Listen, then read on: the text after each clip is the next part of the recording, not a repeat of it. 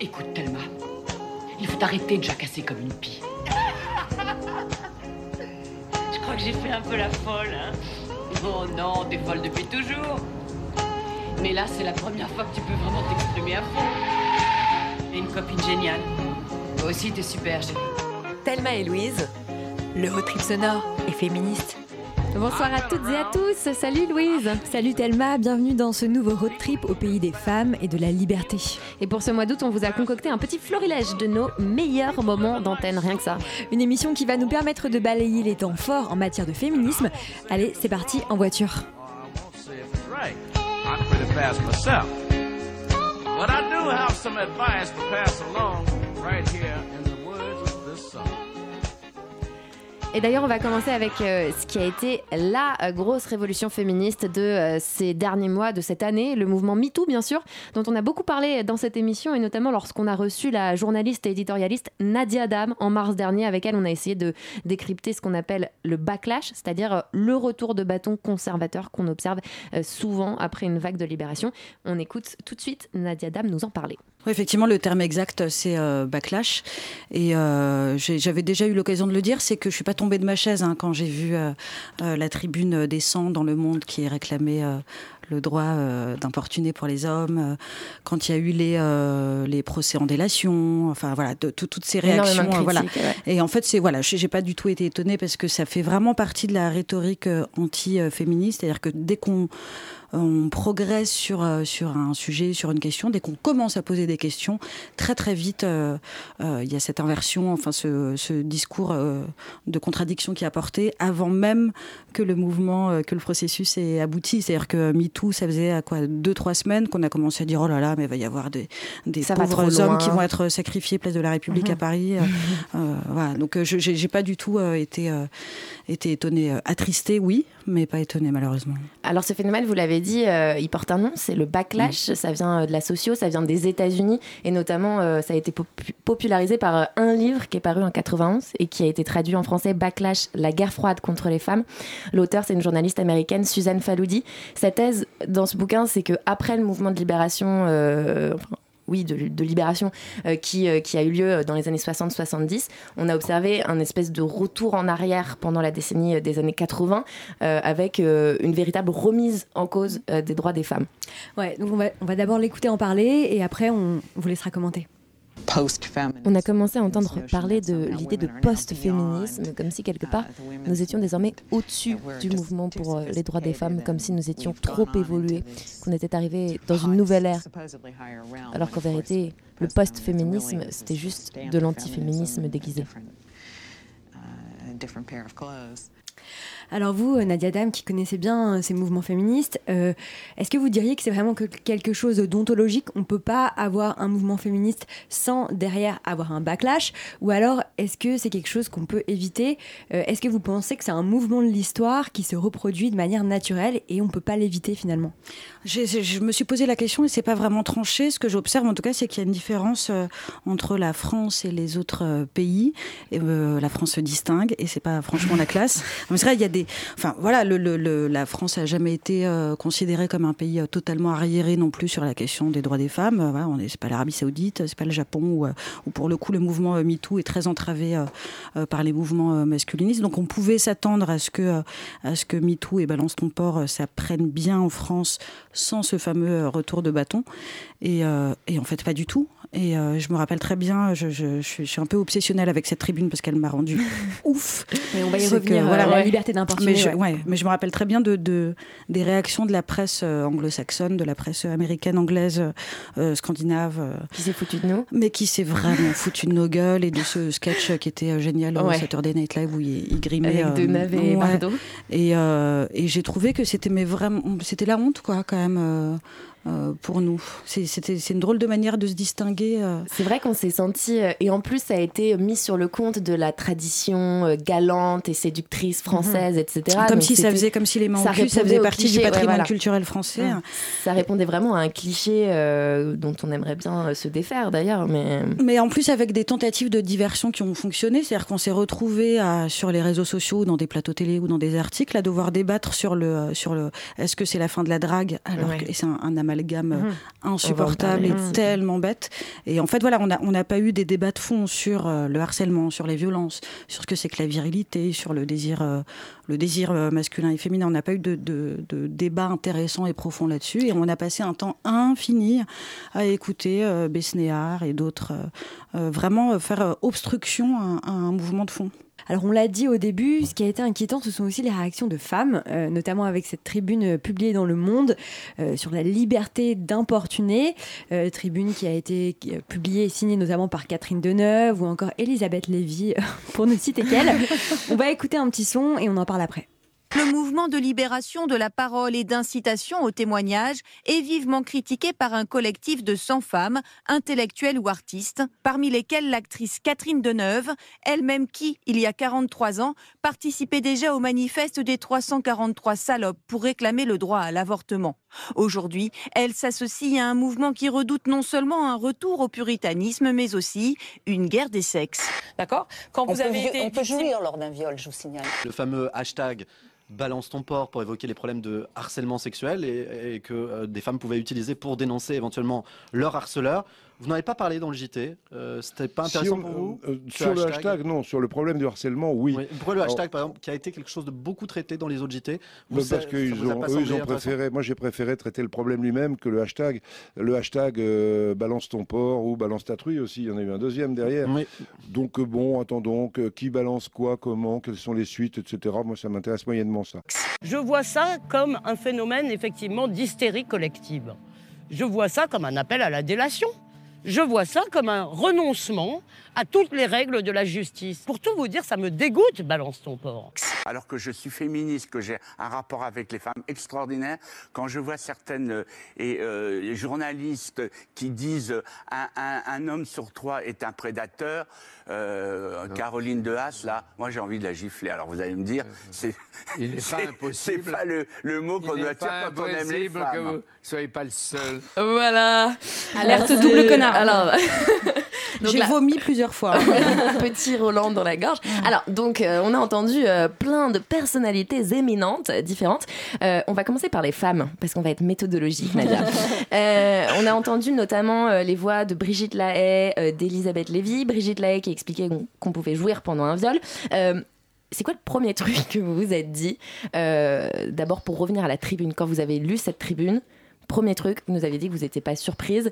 Euh, quelle était votre première réaction De la haine euh je, pense que j'ai poussé un râle de, rage. Non, mais vraiment, je, le redis, j'étais pas étonnée du tout. Je trouve même qu'elles ont un peu euh, taradé et j'avais eu l'occasion de le dire. Je trouve que pour le temps qu'elles ont mis, elles ont quand même euh, c'était pas si bon bah, J'ai trouvé ça bien. bon, voilà, c'est un, une tribune. Bah, j'ai trouvé ça bâclé sur plein de trucs. Et puis surtout, euh, le service après-vente, mais mon Dieu, ils ont envoyé les pires. Quoi. Et, et, euh, en fait, le, c'est vrai que les signataires, enfin, c'était quand tu regardais la liste des gens qui signaient, c'était très hétéroclite, c'était quand même très bizarre. On savait pas si tout le monde savait qui avait signé. Quoi. Exactement. Et la première question que je me suis posée, c'est comment, par rapport à certains noms, de, y compris de personnes que je connais, euh, comment tu peux euh, apposer ton nom à côté de celui euh, d'Elisabeth Lévy, qui est pas, enfin voilà, ça n'a rien d'anodin quand même, Elisabeth Lévy, politiquement, idéologiquement. Mhm. donc ça, j'ai pas compris. Et puis après, donc le SAV, Brigitte Lahaye, ignoble, Catherine Deneuve qui publie un truc en disant oui, j'ai signé, qui recule la moitié, voilà. Catherine Millet, alors là c'était quand même aussi surréaliste et d'une d'une violence euh, donc euh, elles ont merdé, mais ça mm. tant mieux. Euh, mais, mais je pense qu'elles se sont un peu sabotées. Qu'est-ce qui les a motivées selon vous? Est-ce qu'il y a une histoire de génération? On a un peu entendu ça, que c'était des femmes âgées, que c'était des femmes bourgeoises aussi. Non, Est-ce qu'il y a une histoire de classe, de génération? Non, parce que quand on regarde bien parmi les signataires, il y a Abnous Chalmani, qui est une fille que j'aime bien par ailleurs. A entendu sur voilà, Europe. Ouais, exactement, qui est plus jeune. Peggy Sastre, qui est plus jeune aussi. C'est un peu, je trouve que c'est un raisonnement un peu facile de dire que c'est une histoire de gap générationnel. C'est pas vrai. Il y a peut-être un peu de ça, mais ça suffit clairement pas à résumer le fait qu'il y ait deux types de féminisme qui mhm. s'affrontent. Enfin, selon moi, elles ne le sont pas, hein, féministes, mhm. mais elles se réclament de ça. Alors, ce phénomène euh, de, de, sociaux donc, qui, qui s'appelle le backlash, euh, je m'y suis intéressée un petit peu dans l'histoire, justement, puisqu'on voulait un peu retracer euh, quand est-ce qu'il était, quand est-ce qu'il était apparu. Donc, on a parlé des années 80, et j'ai trouvé, je suis tombée sur une tribune qui date de 2011, euh, une tribune signée de Clémentine Autain et Audrey Pulvar. C'était après l'affaire DSK. Je ne sais pas si vous vous souvenez de cette tribune, moi euh, je l'avais loupée. elle s'appelle Non au procès du féminisme et c'est un texte qui justement s'adressait à tous ceux qui avaient accusé Nafissatou Diallo de, de, mensonges. Et la tribune se termine comme ça. Nous assisterions à un véritable backlash, pour reprendre le titre du best-seller féministe de Suzanne Faloudi, si la personne des femmes violées devenait encore plus suspecte qu'avant l'affaire. Nous ne voulons pas y croire. Donc je trouve ça fou qu'en 2011, on était déjà en train de dire attention, la parole des femmes violées ou agressées euh, est en train d'être mise en cause euh, et, et, on assistait déjà à cette forme de backlash. Et le pire, ce qui est super triste aussi, c'est que dans cette tribune, elles disent quand même euh, ah on est en train d'assister à un truc de fou mm. euh, parce que les femmes parlent de plus en plus des violences sexuelles et là il y a vraiment un changement. Encore raté. non mais c'est vrai parce que c'est quand même dingue que, en fait la genèse de ce qui est en train de se passer au niveau mondial et en France, c'est l'affaire euh, Weinstein, euh, donc une affaire qui nous concerne pas nous directement en France, hein, le mec américain, alors qu'en France on en a eu quand même des affaires concernant des hommes. Il y a eu DSK, ça aurait pu effectivement créer ce mouvement-là. Il y a eu l'affaire Beaupin. Enfin bon, voilà, des ports on en a aussi ici. Et ça va, euh, on cultive bien l'idée. Oui, ouais, euh, absolument. Et, c'est très bien d'avoir ressorti ce papier parce que ça montre. Euh, moi, je, suis hyper pessimiste à chaque fois et on m'en veut quand je le dis, mais quand on me dit ah là là, mais c'est vraiment, il se passe un truc fantastique, mhm. ce sera dans les livres d'histoire. on va se calmer quand même parce que parce que si ça se trouve dans six mois, on n'en parlera plus et, et on ressortira les tribunes de cette année comme comme vous venez de ressortir celle de 2011.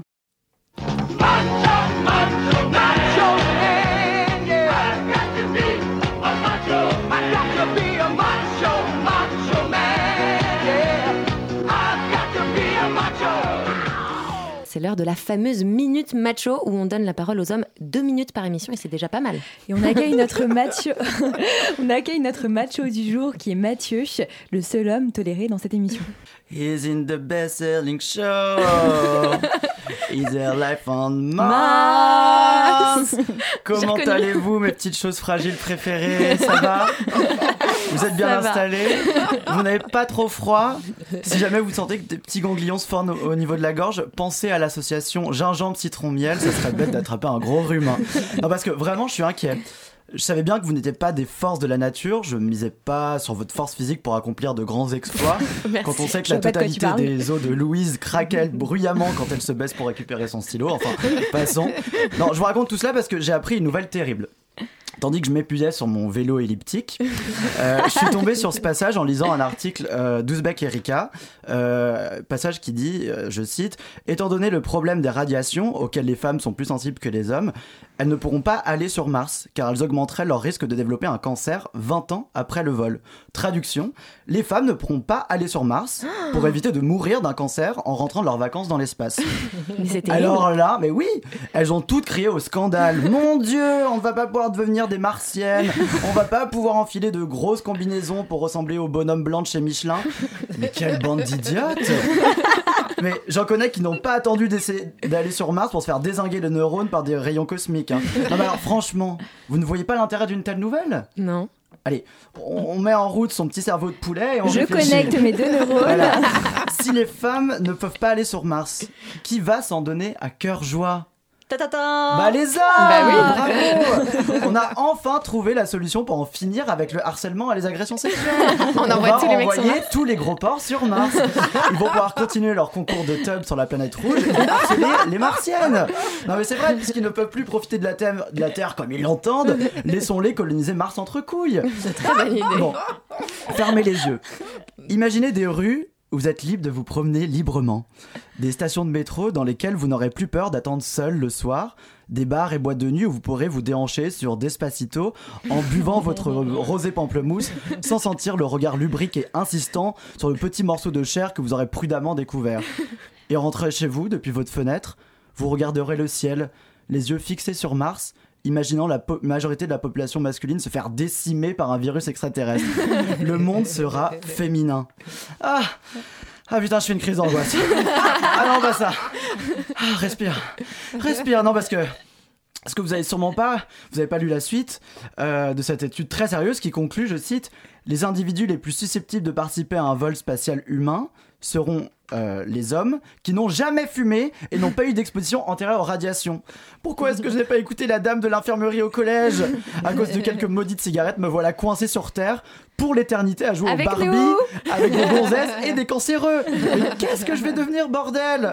Moi aussi, je vais aller sur Mars, putain, laisse-moi rejoindre les gros porcs. Monsieur Weinstein, je vous promets d'être un vrai mec, de caracher partout, de me gratter les couilles et de mettre des mains au cul.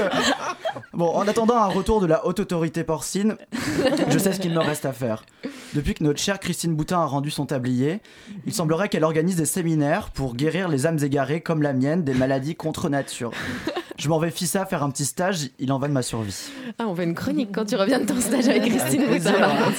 Et on vient d'écouter la voix de Nadia Dam qui nous parlait du mouvement MeToo et de ses relents. Et malgré les avancées, on voit qu'il nous reste beaucoup de travail à faire. Un travail qui passe par l'éducation, éduquer nos petites filles et nos petits garçons à ne pas être des clichés de genre, les éduquer aussi à ne pas céder à la pression dans les cours de récré. Et pour ce faire, on écoute Lucille Bélan, journaliste et blogueuse, qui nous explique comment donner une éducation féministe à nos enfants. Elle nous parle notamment de Shimamanda Ngozi Adichie, une auteure nigériane qui l'a beaucoup inspirée. Alors il y a un livre qu'on voulait euh, évoquer avec toi, peut-être que tu l'as lu, c'est euh, un livre de l'écrivaine nigériane Shimamanda Ngozi Adichie, je ne sais pas si je prononce super bien. Euh, c'est un livre qui s'appelle Cher Idiawele. Je ne sais pas non plus si je prononce super bien le titre. très bien. Et c'est une lettre qu'elle a écrite à sa meilleure amie qui venait d'avoir une petite fille et qui lui a demandé, bah voilà, toi tu es une écrivaine, une penseuse féministe, qu'est-ce que tu me donnerais comme conseil pour élever ma fille? Et donc elle a écrit ce bouquin qui est génial et que je trouve vraiment en plus ultra bien écrit d'une façon très simple et pas du tout austère, pas du tout. Euh. Et donc euh, la première euh, suggestion qu'elle fait, Louise, et mhm. eh ben en fait elle lui dit sois une femme en étant une mère aussi. C'est-à-dire, ne mets pas de côté tes passions, tes amis, ce dont tu as envie, voilà, réellement. Sois une femme indépendante. Et avec ce modèle de femme indépendante, tes enfants vont comprendre ce que c'est aussi le féminisme. Est-ce que toi, ça t'inspire ça? Ah bah, ça m'inspire énormément et ça nous inspire en tant que couple et en tant que parents, puisque du coup, euh, notre rapport euh, au travail, aux passions, euh, au temps de présence à la maison est extrêmement équilibré. Enfin, pas surtout, et puis c'est normal, puis après on a des, goûts particuliers. Euh, je déteste faire la vaisselle. Euh, euh, et, lui, il y a d'autres trucs qui gèrent beaucoup moins bien. Donc en tant que parents et en tant que couple, nos enfants ont des exemples de gens qui aussi gèrent la charge mentale, parce que c'était une problématique mm. très forte de cet été. On en, a parlé dans cette émission. Voilà, selon aussi ses propres goûts. C'est-à-dire, je pense qu'on peut se débrouiller pour se dispatcher la charge mentale sans se forcer à faire du 50-50, qui de toute façon est impossible. Et nos enfants ont l'exemple perpétuel. Nos enfants savent que j'ai un travail, euh, que j'ai un travail qui me prend beaucoup de temps, qui me passionne, qui est très fort, et, euh, et qui je suis beaucoup plus absente de la maison que mon compagnon qui est prof, par exemple. Mmh. Et, euh, et, ça, c'est quelque chose avec lequel j'ai dû me battre, en l'occurrence à l'école et à la crèche. parce que pour eux, que le père soit absent toute la semaine pour aller bosser, ça choque personne. Par contre, que moi, je m'absente quelques jours pour des réunions, pour whatever, ce que j'ai envie de faire, ça choque tout le monde. Et on me dit... et t'as des réflexions là-dessus Ah mais bien sûr euh, à la crèche, des gens très bien en plus, des gens que j'aime beaucoup et qui font un super travail, qui me disent euh, Ah oui, ça doit être vachement dur pour vos enfants euh, de vous voir partir trois jours. Bah, enfin, non, enfin, pas plus que des enfants qui voient jamais leur père parce que leurs pères ont des réunions sans arrêt. Je suis là tout le temps pour mes enfants, je les emmène à l'école. juste, il m'arrive d'être absente et d'avoir envie de faire mon travail et ma vie. Et, et, je trouve ça super important de se battre là-dessus. Mais on se rend compte que ça paraît complètement bête comme, euh, comme exemple et comme conseil finalement. C'est bah complètement stupide. Mais, en fait, c'est euh, super con. Mais, mais en fait, ça euh, choque tout le monde. Mm. Il faut, mais c'est confronté à ce. C'est ça en fait. C'est que je pense que c'est compliqué d'être entièrement euh, féministe quand on n'est pas confronté à cette absurdité du monde. Et on l'est vachement plus confronté quand on se retrouve avec des enfants, mm. avec, euh, avec des gens qui vous disent des trucs débiles ou des injonctions euh, complètement stupides et, et, qui datent du Moyen Âge. Et une, un autre, une autre des suggestions que fait Adichie dans son bouquin, c'est c'est donc la répartition des tâches entre les deux parents, on en a parlé. Elle dit, si les tâches liées à l'éducation de l'enfant sont équitablement réparties, tu le sauras car tu n'auras pas la moindre rancœur. Et elle dit, et je t'en prie, s'il te plaît, bannis le vocabulaire de l'aide. Quand nous disons que les pères aident, nous suggérons que s'occuper des enfants est un territoire qui appartient aux mères, dans lequel les pères s'aventurent vaillamment. Et ça, il me semble que tu as écrit un, billet de blog. Sur les nouveaux pères, parce que c'est quelque chose qui nous. Parce qu'en fait, on est en plein dans cette génération de nouveaux pères. Du coup, mes, mes enfants ont 6 ans, donc c'est un peu là que ça a été lancé, plus ou moins. Et le nouveau père, pour ceux qui ne connaissent pas, c'est ce type. Euh, qui est plutôt classe, plutôt barbu, tatouage, tout ça, qui porte son bébé en écharpe de portage ou en porte-bébé physio, ce qui est très très bien, ce qui est très chouette, moi ça me fait toujours craquer. Mais qui change de trois couches, mais au, demeurant qui qui n'est pas, qui, ça ne change pas les statistiques. Bizarrement, on se rend compte que ça ne change pas les statistiques de, de, de décharge domestique. D'image, c'est. Bah, c'est pas. Non, non, parce que je pense que ces mecs ont vraiment envie d'être pères et de le faire bien. Sauf que du coup, ils se rendent pas compte de tout ce qui est à côté de tous les trucs chiants, de, euh, de gérer les listes de trucs à l'école ou, euh, ou de gérer les enfants malades par exemple en l'occurrence ces nouveaux pères, on se rend compte que c'est pas eux qui, pas non plus eux, parce que les statistiques changent pas, qui euh, vont s'occuper de leurs enfants quand ils sont malades. Les écoles appellent toujours les mères et c'est toujours les mères qui se déplacent. Mmh. Ou alors qui changent leur, qui prennent le congé parental ou qui changent leurs horaires, qui prennent des 80%. Ces nouveaux pères sont très bien, on commence à les voir dans la rue et en plus, du coup, on est en train de créer du matériel de puériculture pour les pères, parce que du coup, il y avait aussi des problèmes de couleur, de style, de ce qu'on veut c'est beaucoup de marketing, mais c'est quand même une bonne chose de pouvoir l'adapter à tous et de faire mhm. du neutre. Mais, euh, mais au final, on se rend compte que non, ça change pas. Les statistiques font que euh, c'est comme ça. À l'école, on parle toujours de l'ordre des mamans. Euh, ça change rien, en fait. Et tu le disais, toi, tu essayes dans ton couple d'instaurer une certaine égalité. Et en fait, après, tu as l'école, donc l'institution, qui derrière te renvoie à une image assez inégalitaire. Et justement, à ce propos, on va écouter Séverine, qui est une institutrice et qui nous a parlé de comment elle gère les choses dans sa classe. Par contre, je fais attention à, ce que je, propose aux enfants, c'est-à-dire que je me rends compte que parfois, quand par exemple il y avait un coin euh, à ranger, j'envoyais plus facilement, moi, sans m'en rendre compte, hein, c'était inconscient, une petite fille pour aller ranger par exemple le coin cuisine. Et maintenant, je, euh, voilà, déjà je leur demande qui veut ranger le coin cuisine et j'essaie d'envoyer un garçon et une fille pour pas que ce soit euh, le stéréotype de la fille qui va euh, ranger la cuisine, tu vois. Mais mine de rien, ça. Hum, c'est inconscient, mais ou par exemple, si tu veux, quand je faisais le coin, le coin voiture, au début, quand j'ai commencé en maternelle, je, me, disais, bah, c'est un coin réservé aux, petits garçons. Et maintenant, je me rends compte que, pas du tout, en fait, que proposer aux petites filles de jouer aux voitures, ça les éclate autant que les garçons. Et même les garçons jouer aux poupées. Euh, enfin, en fait, j'essaie vraiment de sortir des, clichés, de pas pas reproduire euh, ce schéma euh, qu'on a. Euh, voilà, donc c'était Séverine qui est institutrice en école primaire, en mhm. maternelle. Elle a commencé en maternelle. non, non, elle est en école, elle est en maternelle. Elle est, en maternelle. Elle est petite et moyenne section. Ok. Euh, ça te fait quoi, Lucille, d'entendre ça euh, D'une part, je pense que c'est une institut qui est assez consciente, et en même temps, elle dit qu'elle-même, quand elle a commencé, bah, elle avait des réflexes super cons, de dire, bah voilà, les filles, elles vont ranger la cuisine, et les garçons, ils vont, ils vont jouer aux voitures. Est-ce que toi, c'est un truc que tu as un peu ressenti en mettant tes enfants à l'école bah, déjà, j'ai envie de dire que c'est quelqu'un de très bien, ça s'entend, mais c'est surtout des réflexes qu'on a tous. Et que même si on est féministe, on se rend pas compte qu'il y a beaucoup de choses à déconstruire et que ça, ça fait partie des trucs à déconstruire. Donc je pense que c'est elle le dit et on peut, lui, on peut dire, oh là là, c'est quand même con cette histoire de voiture et de machin, mais en fait, on, on l'a tous exactement pareil. Quand on fait un cadeau de naissance ou quoi, on se rend compte qu'on fait les mêmes erreurs que tout le monde, peut-être moins grave, mais on en fait quand même. Donc du coup, c'est très important de déconstruire ça déjà. Ensuite, euh, l'école, c'est une micro-société. Donc en fait, euh, quand on est parent, on a son enfant à la maison pendant un certain temps puis après il va à la crèche. Et en fait, l'école, c'est la première fois où on est confronté à d'autres parents et aussi à d'autres éducations. Du coup, c'est là, c'est là, en fait, c'est moins la, question des professeurs, parce que moi, de tous les professeurs que j'ai connus de maternelle et maintenant de primaire avec ma fille, j'ai rencontré personne qui était euh, une personne hyper sexiste. En plus, en l'occurrence, c'était que des femmes. Euh, non, parce que Séverine, enfin, elle est très ouverte. Enfin, je veux dire, c'est vraiment une femme. Euh, on a parlé, etc. Et elle me disait que c'était complètement inconscient. Et d'ailleurs, moi-même, je me suis rendu compte que peut-être si j'étais institutrice, je, ferais la même exactement, chose Exactement. Puis surtout qu'en plus, donc c'est ce que j'allais dire, c'est que du coup, les garçons et les filles, surtout quand ils sont petits comme ça, à cet âge-là déjà, sont hyper euh, genrés par leurs parents par leurs parents, par leurs proches. Euh, et on se retrouve avec des gars. Moi, ça m'arrive de dire Ah, c'est un vrai petit garçon. Mmh. Euh, parce que c'est vrai, parce qu'en fait, il a été éduqué presque euh, en lavage de crâne pour aimer le foot. le gamin se balade qu'avec des t-shirts de genre de foot et taper les autres. Et les, petites filles aussi. On se retrouve avec des petites filles qui sont habillées Reine des Neiges H24 depuis qu'elles ont deux ans. Et en fait, c'est ça aussi. C'est compliqué pour une instite, en l'occurrence, je pense, de, se retrouver à dégenrer des gamins qui, quand on les regarde, sont. Les gamines sont dans des Disney perpétuels et les garçons dans des espèces de délire de garçon. C'est très compliqué. Comment elle, comment elle peut, elle peut pas se battre toute seule? Et en l'occurrence, en tant que parent, quand on essaye de casser toutes ces barrières, ou en tout cas de les flouter pour que l'enfant ait le maximum de choix possible, parce qu'encore une fois, j'interdis pas à ma fille d'aimer la Reine des Neiges, ni à mon fils d'aimer les voitures. Euh, et ben en fait on se retrouve, on se retrouve confronté à un regard des autres parents, des autres enfants et des instituts qui est extrêmement violent et il faut beaucoup d'épaules et beaucoup de force pour un petit enfant même si ses parents sont d'accord avec lui et l'aident, euh, pour qu'il ait la force. Moi, j'ai un exemple complètement bête là-dessus. On a acheté des chaussettes euh, Princesse Disney à, mes, à ma fille de 6 ans, qui les voulait, et on a acheté les mêmes à mon fils parce qu'il les voulait aussi, qui avait donc 4 ans. Et, euh, et, il les portait, genre, il y en avait pour tous les jours de la semaine, et il les portait tous les deux, et pour se faire plaisir, ils portaient les mêmes. Alors, c'est un petit, leur petit délire entre eux. On les voyait pas, ils avaient des chaussures.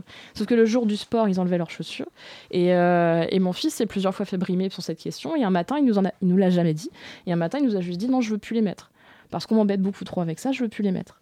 Et hmm. comment lui dire? En fait, je, ne veux pas lui apprendre à se faire taper dessus non plus. Non. Que... En plus, il y a une cruauté. Il y a vraiment une cruauté. Euh, j'imagine des, gamins à stage quand euh, il y a un sentiment d'appartenance au groupe qui doit être très fort, le groupe des pères, etc. Et s'il y en a un qui est différent, euh, bon, on l'a entendu plein de fois. Mais en fait, ça commence avec le système scolaire, mais c'est mm. jusqu'au lycée, c'est jusqu'après. en, fait, le truc, c'est que être différent, c'est dur à tous les niveaux de la vie. Et être différent parce qu'on porte des chaussettes Disney, je pense que c'est la moindre des différences. C'est ridicule.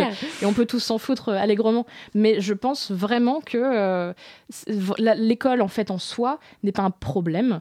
Le problème, c'est vraiment cette espèce de confrontation très violente et très dure tout de suite à une société qui est absurde et, euh, et, en fait l'enfant tout seul parce que normalement quand on est avec lui on le soutient jusqu'à cet mhm. âge-là et à trois ans il est tout seul et on le laisse tout seul toute la journée avec euh, bah, les autres enfants, les autres parents, les autres ce que les autres parents ont appris à leurs enfants et euh, parfois oui ça peut être une machine à écraser énorme.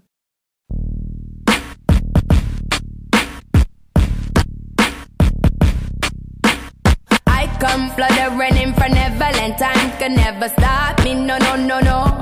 I know you tried to. I come riding in on a pale white horse, and in no high, still less fortunate. I do advise you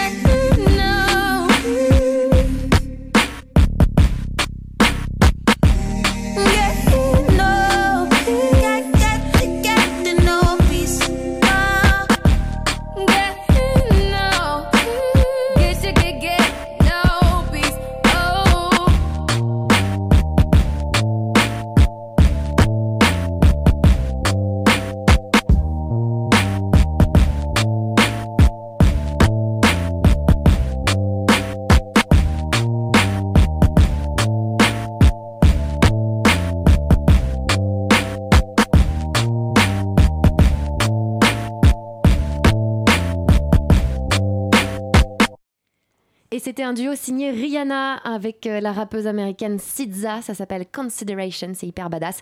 Tellement badass que euh, c'était dans l'un des derniers épisodes de la série Handmaid's Tales. C'est complètement jouissif. Mon Dieu, que c'est beau. Ça, tu peux le dire. J'ai toujours voulu voyager, mais j'en ai jamais eu l'occasion. Tu l'as cette fois. On est toujours en studio pour vous offrir le meilleur de Thelma et Louise cette année. Et tout à l'heure, on parlait éducation avec Lucille Bellan. Eh bien, il y a un autre euh, élément important selon nous pour faire évoluer les mentalités et lutter en profondeur contre le sexisme. C'est le langage, bien sûr. On écoute tout de suite la passionnante Florence Moreno, historienne, militante du MLF et linguiste. On l'a reçue en février dernier et elle nous a expliqué pourquoi la langue française est sexiste par essence. Elle parle le langage des dominants. Par exemple, euh, vous avez tous appris à l'école primaire le, pluriel. Le pluriel, n'est-ce pas, quand il y a un masculin et un féminin, c'est le masculin qui l'emporte. On va reparler de cette règle eh ben, grammaticale qui, fait, que pas débat. Une preuve suffisante pour montrer que dans cette langue, cette langue, le machisme domine. Et est-ce que vous avez une, date historique à donner à, nos auditeurs depuis quand le masculin l'emporte euh, sur le ça féminin Ça n'a pas toujours été le cas, ouais. Ah, ça fait seulement trois siècles. Donc c'est vraiment quelque chose de contemporain. C'est très récent à l'échelle de la langue française qui remonte au latin, après différentes évolutions. Et en latin, l'accord du pluriel, c'était avec le nom le plus proche. Et ça c'est resté comme ça jusqu'au XVIe siècle. Donc ça donnait quoi par exemple? Ça donnait euh, un homme et des femmes sont belles. C'est joli quand même. Ouais. Moi, moi aussi j'aime bien. Alors au sujet du sexisme de la langue française, euh, il, y a il existe une blague qu'on voudrait vous faire écouter. La langue française est sexiste. Vous ne me croyez pas? Il y a une blague à ce sujet. Une vieille blague, mais très, très éclairante. Un courtisan, c'est un homme que l'on voit auprès du roi. Une courtisane, c'est une pute. Un entraîneur, c'est un homme qui entraîne les sportifs. Une entraîneuse, c'est une pute. Un homme facile, c'est un monsieur agréable à vivre. Une femme facile, c'est une pute. Un homme public, c'est quelqu'un de connu. Une femme publique, c'est une pute. Un professionnel, c'est un homme carré, sérieux. Une professionnelle, une pute. Et vous pouvez continuer longtemps comme ça, avec gagneur ou péripatéticien, qui étaient les disciples d'Aristote. Malheureusement, ça marche très bien aussi. Alors, mesdames et surtout vous, messieurs, réveillez-vous. Le vocabulaire, les mots que l'on emploie tous les jours peuvent se révéler profondément machistes. Alors, on vient d'entendre la comédienne euh, Catherine Arditi dans une vidéo qui a été mise en ligne euh, par l'Obs. J'ai envie de dire que c'est une démonstration euh, assez éloquente. Comment ça se fait, Florence Moreno, qu'il y ait autant de, euh, de, mots pour dire pute, déjà dans la langue française. Vous en parlez du mot pute dans votre livre. Euh, c'est déjà, ça vient du latin, je, je l'ignorais, euh, qui veut dire puant, pourri, fétide. Donc déjà, on, on, part de loin. pourquoi il y a cette obsession sur, sur ce mot-là dans la langue française? Le mot et le sens. Et le sens, surtout. C'est-à-dire que tout ce qui est féminin, tout ce qui est lié à la sexualité, les deux, n'est-ce pas, c'est souillé c'est sali. C'est lié à tout ce qu'il y a de plus bas, puisque c'est une conception qui, remonte à très très très loin. C'est, ça le machisme, c'est considérer que la sexualité souille la femme. Souiller, c'est salir avec une dimension morale. Et donc la langue prend ce chemin-là, c'est-à-dire que tous les féminins en effet, on peut remplacer par pute. Vous avez aussi coureuse, marcheuse, tout, tout, alors que tout ce que font les hommes, c'est normal. Sollicite. Et, Voilà. Et tout ce que font les femmes, c'est parce que nous vivons dans une civilisation où la sexualité est considérée comme sale, alors que c'est quand même troublant. La sexualité n'a rien à voir ni avec le sale ni avec le propre. Elle est, elle est la vie, elle est une force de vie, elle est euh, un instrument de plaisir extraordinaire pour les deux c'est au moins ça qu'on recherche dans l'acte sexuel, si c'est la rencontre de deux désirs. Mais le machisme fait que le désir de l'homme s'impose, mais que ce désir de l'homme qui consiste à, dans la conception traditionnelle des choses, à pénétrer la femme, cette pénétration la souille, cette possession la salit. Elle, après l'acte sexuel, elle est plus bas que terre, tandis que lui, il se relève et c'est un super mec c'est ce qu'on appelle aussi la double morale. C'est-à-dire que tout ce qui est sexuel ennoblit l'homme et souille la femme. Et qu'on ne me dise pas que c'est démodé, parce que encore aujourd'hui, dans une boum, des gamins de 10 ans, par exemple, imaginez une fille qui embrasserait deux garçons. Ça serait quoi? Voilà. Et un garçon qui embrasserait deux filles L'inverse, un garçon qui un conquérant, un super tombeur, un don juan, un, un dragueur, un, un super mec. Une fille qui embrasserait deux garçons, une salope, à 10 ans. C'est toujours valable. Et justement, en parlant de, de, cette question sexuelle, dans votre livre, il y a un autre mot qui nous a interpellés. Euh, c'est le terme préliminaire. Vous dites que c'est un mot à bannir de, de, notre langage, de notre langage sexuel, et qu'il faudrait le remplacer par, par exemple, le jeu sexuel. Est-ce que vous pouvez euh, expliquer aux auditeurs pourquoi et quelle est la différence? Parce que certaines personnes peuvent penser que la différence est infime, en fait, entre ces deux termes, et pourtant, vous expliquez que ça veut dire beaucoup. Est-ce que vous pouvez nous, détailler ça? Alors d'abord, je, voudrais vous dire que ce n'est pas à bannir, c'est pas à, à, proscrire. Je n'ai pas une visée normative. J'essaye simplement d'expliquer que vous voulez dire quelque chose et vous dites autre chose. Je suis sûre que quand vous dites préliminaire, vous ne voulez pas toujours dire quelques caresses qui vont aboutir très très vite à l'essentiel, c'est-à-dire la pénétration et l'éjaculation. J'imagine que c'est pas ça que vous voulez dire. C'est-à-dire ça, c'est ce que disent les machos prélim, c'est-à-dire avant la lime. Ça, c'est pour les machos. Et donc, le, la lime n'est quand même pas le tout de la sexualité. Et en tout cas, pour les femmes, c'est pas une garantie absolue de plaisir. Donc on peut dire ce qu'on veut. Moi, je suis tout à fait tolérante. Il y a juste une expression que je ne laisse pas passer et que je dis là, je vous interromps, je ne laisse pas passer. Je vous en parlerai tout à l'heure si vous voulez. Mais, mais ça, préliminaire, si vous avez envie de dire ça, parce que pour vous, c'est les hors-d'œuvre avant le plat principal. Mais personnellement, j'ai tendance à penser que ça peut être le plat principal, les mmh. préliminaires, parce que ces préliminaires peuvent amener, par exemple, une femme, je parle de ce que je connais très bien, à l'orgasme. Et donc, euh, personnellement, ça peut me suffire. Il euh, y a un autre terme employé dans la langue française, euh, très employé dans la langue française et dont vous parlez dans votre ouvrage, c'est le mot con, qui est devenu une insulte extrêmement courante et qui, à l'origine, quand même désigne le sexe de la femme. Vous déplorez qu'il ait aujourd'hui une connotation si négative et vous citez, j'aime beaucoup cette citation d'ailleurs, je, je, vais vous la piquer, Paul Léoto qui fait observer à un homme qui traitait un autre de con pourquoi le qualifier ainsi? Il n'en a ni l'agrément ni la profondeur. J'ai trouvé ça très joli. En même temps, j'ai réfléchi et je me disais, euh, par exemple, euh, gland ou bite, c'est pas des, c'est des insultes aussi. Si on dit euh, tête de gland à quelqu'un, par exemple, c'est pas très flatteur non plus. Donc, est-ce qu'au final, c'est pas tous les termes qui qui sont liés à la sexualité qui sont des insultes et qui sont vus comme sales, comme on disait tout à l'heure? Oui, vous oubliez tête de nœud aussi ou bord de mou. Enfin, il y en a beaucoup, beaucoup. Oui, par exemple. La sexualité est un, l'un des trois domaines principaux de l'insulte, avec la défécation et la religion, par exemple au Québec. Ici, c'est nettement moins important la religion, mais donc pour nous, c'est surtout autour de la sexualité.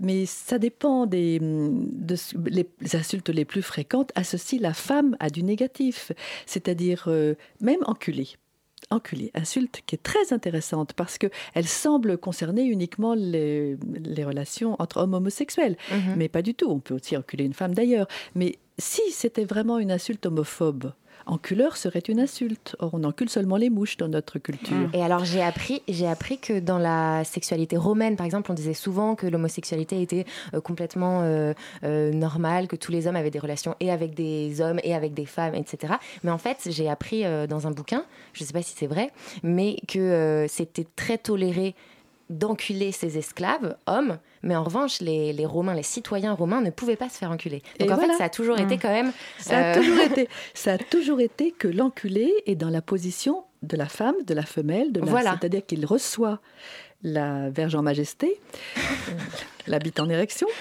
et donc c'est une insulte, certes apparemment homophobe, mais plutôt plus gravement misogyne. C'est-à-dire que c'est dans notre vocabulaire, il y a aussi posséder, conquérir, prendre, et tout ça est vu comme une défaite du féminin.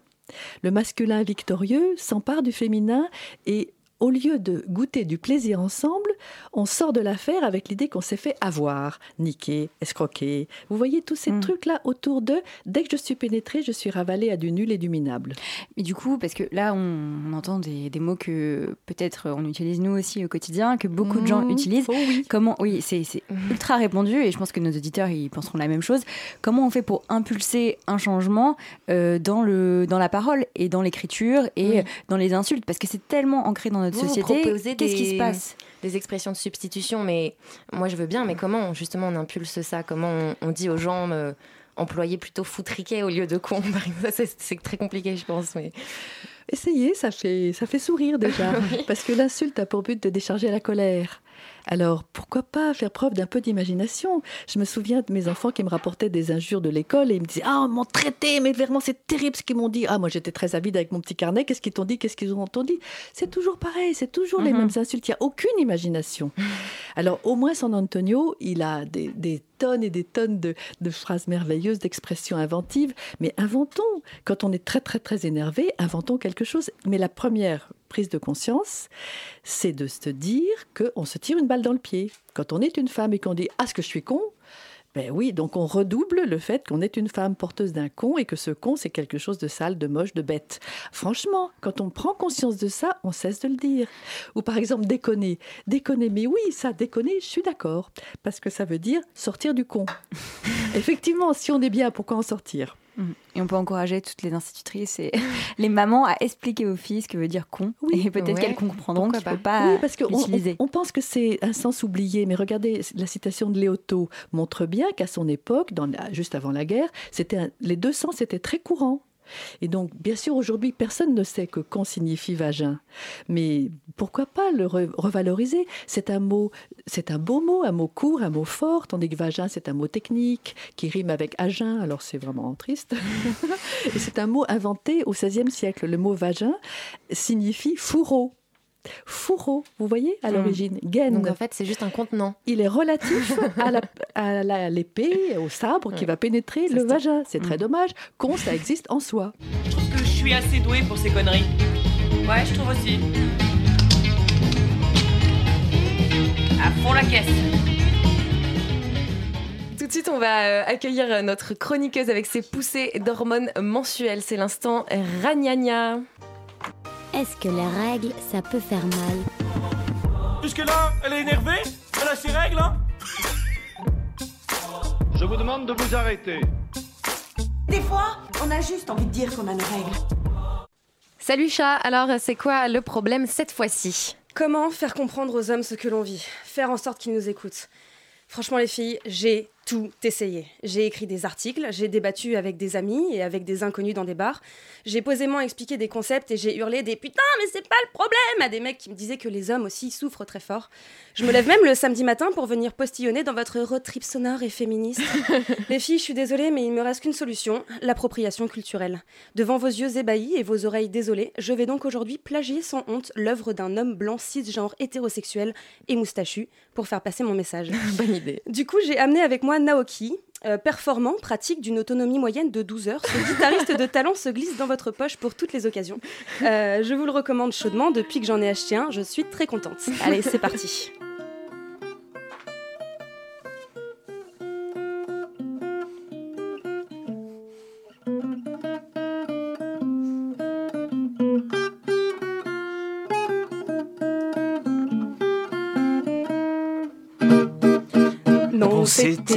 Une maladresse. Cette main t'a senti sur tes fesses lundi matin dans les transports.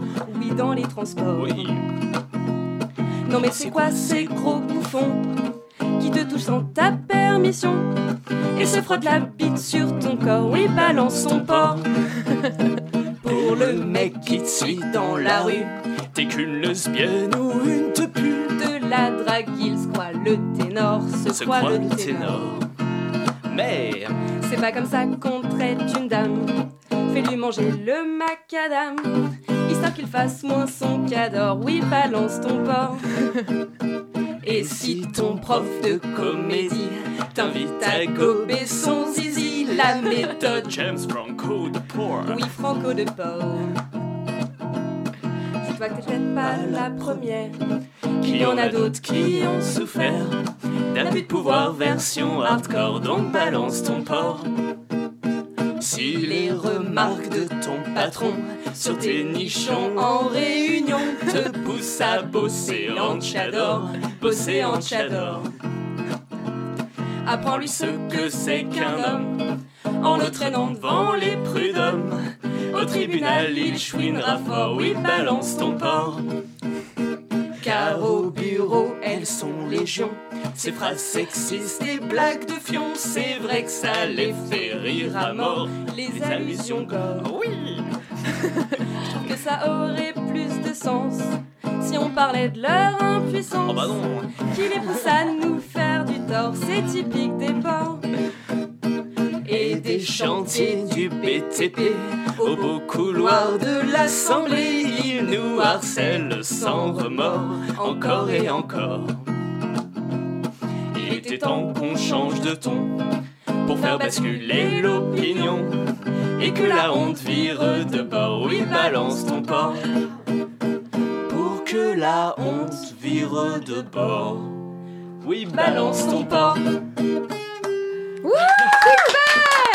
Bravo Magnifique Bravo à tous les deux Et on ne pouvait pas finir cette saison sans parler de sport, parce que oui, avec Thelma, on est des grandes sportives et on a suivi attentivement la Coupe du Monde. Et même si la France est championne du monde, et ben on dit bravo, hein, clairement, bah, pas, pas vraiment en ce qui concerne la représentation des femmes dans le sport. Ça, c'est un peu moins la fête. On va écouter Marie-Cécile Nave, politologue, sociologue et auteure du livre Le pouvoir du sport.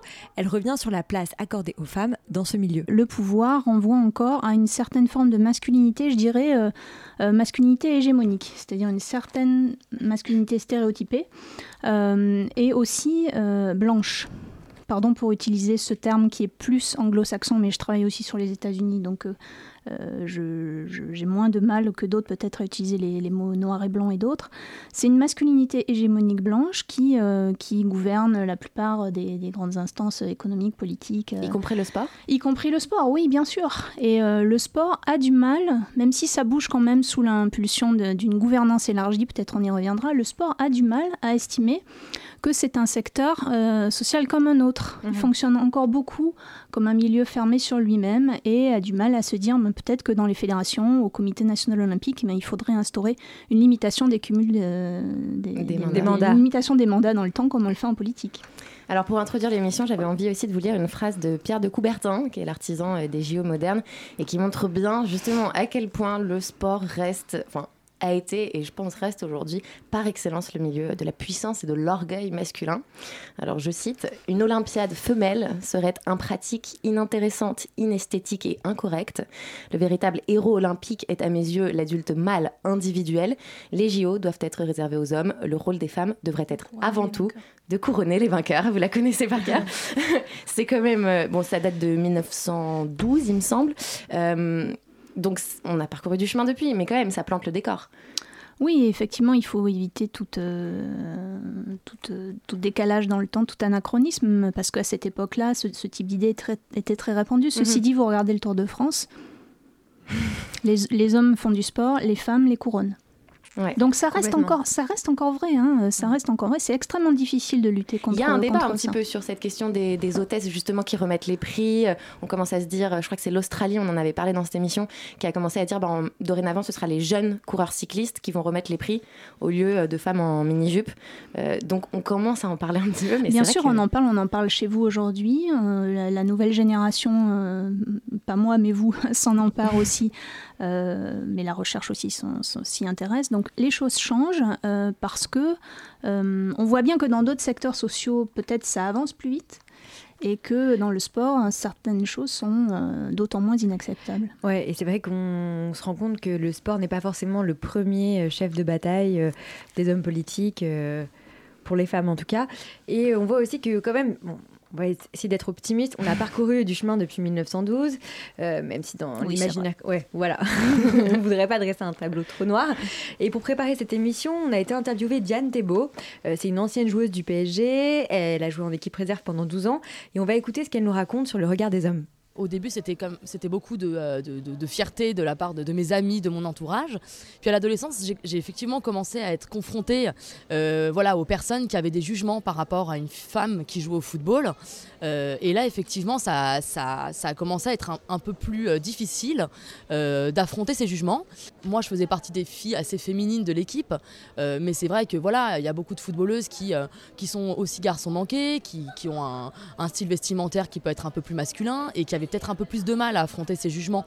Moi, en tant que, fille plus ou moins coquette, on va dire, euh, voilà, je disais bah écoutez, on, peut faire du football et, euh, et être une être une vraie fille en fait. C'était souvent la question.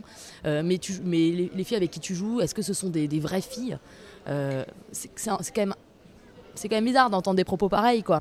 Et là où ça m'a fait d'autant plus le tilt, c'est euh, sur le- les matchs de foot. C'est-à-dire que moi, je, regarde les matchs, je, je regarde énormément de foot à la télévision, j'aime ça en fait. Et c'est vrai que euh, les gens vont se dire, mais, c'est une fille, mais pourquoi euh, Enfin, qu'est-ce qu'elle fait là Euh, Elle sait ce qu'est un corner, euh, elle sait dire hors jeu. Enfin voilà. Et ça étonne, ça étonne très souvent parce que bah, une femme, quoi, une femme, bah non, ça, ça regarde pas le foot. En tout cas, ça ne connaît pas le foot. Voilà. Euh, J'ai des amis qui n'ont jamais fait de foot de leur vie, des, des- des hommes, qui seront plus crédibles à commenter un match que moi avec mes 12 années de football au Paris Saint-Germain. Ça, c'est ça, c'est évident. Alors c'est ce qu'on est- c'est ce qu'on appelle du gros mansplaining, hein, le mec euh, qui lui explique la règle du hors-jeu alors qu'elle a fait 12 ans au PSG. Euh, on a l'impression euh, qu'une femme encore aujourd'hui n'est jamais vraiment légitime quand il en vient au sport, même si c'est une athlète, même si c'est une experte. Comment ça se fait ça? Vous utilisez le bon mot, hein, le- le- la question c'est celle de la légitimité. Et quand vous écoutez la plupart des, euh, des commentaires sportifs ou quand vous les lisez, euh, vous voyez qu'il y a toujours un soupçon de capacité, de, de, de- de légitimité des femmes à être dans l'espace public en général, et Mm. dans l'espace public sportif en particulier, mais que ça passe, elle le dit très bien, hein, votre, euh, votre interviewée, ça passe si elle reste féminine. Si elle reste féminine, si elle est féminine dans le sens des codes stéréotypés de la féminité, c'est-à-dire euh, euh, maquillage, pas de gros mots, euh, éventuellement mince et élancée. Docile. Docile, absolument. Mais il, faut, il faut quand même rendre hommage à, la- à certaines fédérations, et notamment la Fédération française de football qui est extrêmement consciente de ces, de ces, de ces questions-là et qui met en place beaucoup de politiques vraiment très volontaristes pour euh, combler le gender gap à la fois dans sa gouvernance. Mhm. Il y a des, des femmes importantes qui sont nommées, qui sont nommées dans, dans sa gouvernance à des postes importants. Et il y a une femme qui entraîne l'équipe de France de foot euh, désormais, Corinne Absolument, Diacre. Corinne Diacre. Euh, et puis, au niveau des pratiques et dès le plus jeune âge, et de lutter contre les stéréotypes de genre dès le plus jeune âge, je crois que la, la Fédé de foot est assez exemplaire dans ce sens-là. Elle avait fait notamment sur Facebook il y a quelques, quelques mois un, un clip présentant des petites filles jouant au football et, et insistant sur le geste technique, sur la technicité du geste, et non pas en tombant encore une fois dans les, stéréotypes que l'on connaît bien. euh, euh, et dont on reparlera peut-être. Oui, on va en parler tout à l'heure euh, de l'éducation, mais d'abord j'ai une question à vous poser. car J'ai un peu honte de la poser, mais en même temps, en préparant cette émission, elle m'est venue à l'esprit et je pense que elle vient aussi à l'esprit de beaucoup de gens. Euh, en fait, est-ce que les femmes ont vraiment des capacités peut-être physiques moins grandes que les hommes, ou alors est-ce que c'est un préjugé social qu'on a construit et qui permet aussi de légitimer certaines inégalités?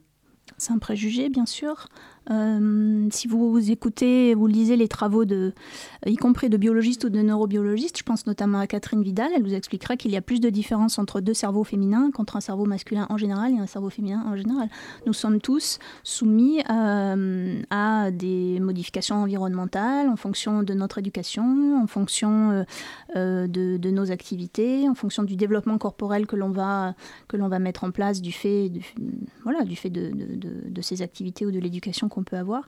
Et, et donc il n'y a pas de physique identique chez les femmes, de même que euh, n'y a pas de physique identique euh, chez les hommes. Donc il faut raisonner en termes d'individus et en termes de liberté de choix, en termes d'ouvrir le champ des possibles pour chacun. Et ça c'est vraiment important dans une, euh, dans une démocratie, d'autant que le sport a tendance à s'abriter derrière des valeurs incantatoires en disant le sport c'est la méritocratie, c'est la morale, c'est euh, euh, voilà c'est un c'est un lieu qui est euh, où il n'y a pas de discrimination parce que le meilleur gagne, on, on entend Mm. ça parfois, mais c'est faux, c'est comme dans toutes les autres sphères de la société euh, française, occidentale euh, et même ailleurs, euh, il est traversé par les mêmes, euh, les mêmes problématiques inégalitaires, les mêmes préjugés, mais comme il s'abrite derrière des, des- des valeurs euh, euh, humanistes, eh bien, il ne se remet pas en question. C'est très frappant de voir dans un grand nombre de, de conférences ou de colloques où vous avez uniquement des hommes qui parlent et qui disent nous, nous sommes très sensibles euh, euh, à la féminisation, nous sommes très sensibles à la lutte contre le racisme. Alors très bien, mettez-le en pratique. Ne vous abritez pas derrière des valeurs incantatoires. Je peux lire littérature. Tu littérature Oui, je lis littérature. Li- Littérature, c'est un, un calembour. Votre drogue favorite La littérature. L'écriture. Théâtre. Cinéma. C'est le cinoche des films de Renoir ou de John Ford. L'instant culture. Alors aujourd'hui, j'arrive pour vous présenter un film assez mainstream. Ça s'appelle Battle of the Sexes. Ça raconte un match de tennis unique qui s'est déroulé à Houston en 1973. C'est celui d'un défi lancé par un ancien champion de tennis américain, la cinquantaine bien tapée et le ventre bedonnant. Alors Bobby Riggs défie la numéro 1 de tennis féminin lors d'un match retransmis à la télévision aux États-Unis. Alors à l'époque, le sport féminin n'en était qu'à ses premiers pas. Il n'était pas vraiment connu du grand public et ce match sera un moment d'anthologie euh, pour ce sport. Toute chose, je vous laisse écouter la bande-annonce qui sera en français pour une fois. Je- Thelma, je sais que tu es ravie. Ah oui, merci de ne pas avoir euh, une énième bande-annonce en anglais, euh, en English. Allô? Eureka, Billie Jean C'est Bobby, Bobby Riggs. Écoutez, j'ai une idée géniale. Le porphalocrate machiste contre la féministe aux jambes poilues. Ah, Rien de personnel. Vous êtes toujours féministe Non, je suis une championne de tennis qui se trouve être une femme. Ne raccrochez pas Ah, et pour votre gouverne, je me rase les jambes. Et nous avons le privilège, nous autres fans de tennis, de recevoir la grande Billie Jean King. La rumeur dit que vous, les filles, vous êtes rebellées. Vous offrez huit fois plus aux hommes qu'aux femmes. Les hommes sont tout simplement plus captivants à avoir joué. C'est biologique. Je ne prétends pas que les femmes n'ont rien à faire sur un cours. Qui diable ramasserait les balles? Oh mon dieu. Il est imbuvable ce type, je le déteste. 100 000 dollars à la femme qui battra Bobby Riggs Appelle le clown. J'accepte le défi. En affaires, en sport et ainsi de suite, en haut de l'échelle, c'est l'homme qui domine. Direct dans 3. Je vais devenir la meilleure. 2. Comme ça, je pourrais changer les choses. Assez parlé, place au sport. Mesdames et messieurs, comme on dit, le match show must go on. Millions de téléspectateurs. La bataille tant attendue. La bataille des sexes. Alors, je veux pas te casser, Barbara, mais moi j'ai vu des extraits et ça a pas l'air très très fin comme film. Alors, c'est vrai que la bataille des sexes, c'est un peu un Kinder Surprise féministe, on va dire, avec Emma Stone et Steve Carell, car si on se fie uniquement aux premiers extraits, on peut se dire que les dialogues sont un peu aguicheurs, l'intrigue un peu triviale, mais on pourrait presque s'attendre à un navet à l'américaine. Mais alors vous allez être surprises les filles parce que là où ça devient très intéressant, c'est que le film brosse le portrait d'une championne de tennis américaine, une féministe bien réelle, qui a marqué l'histoire du sport par ses performances sportives et son engagement politique. Je vous parle évidemment de Billie Jean King, joueuse américaine numéro 1 du tennis dans les années 70, lesbienne et défenseuse des droits des femmes et des LGBT.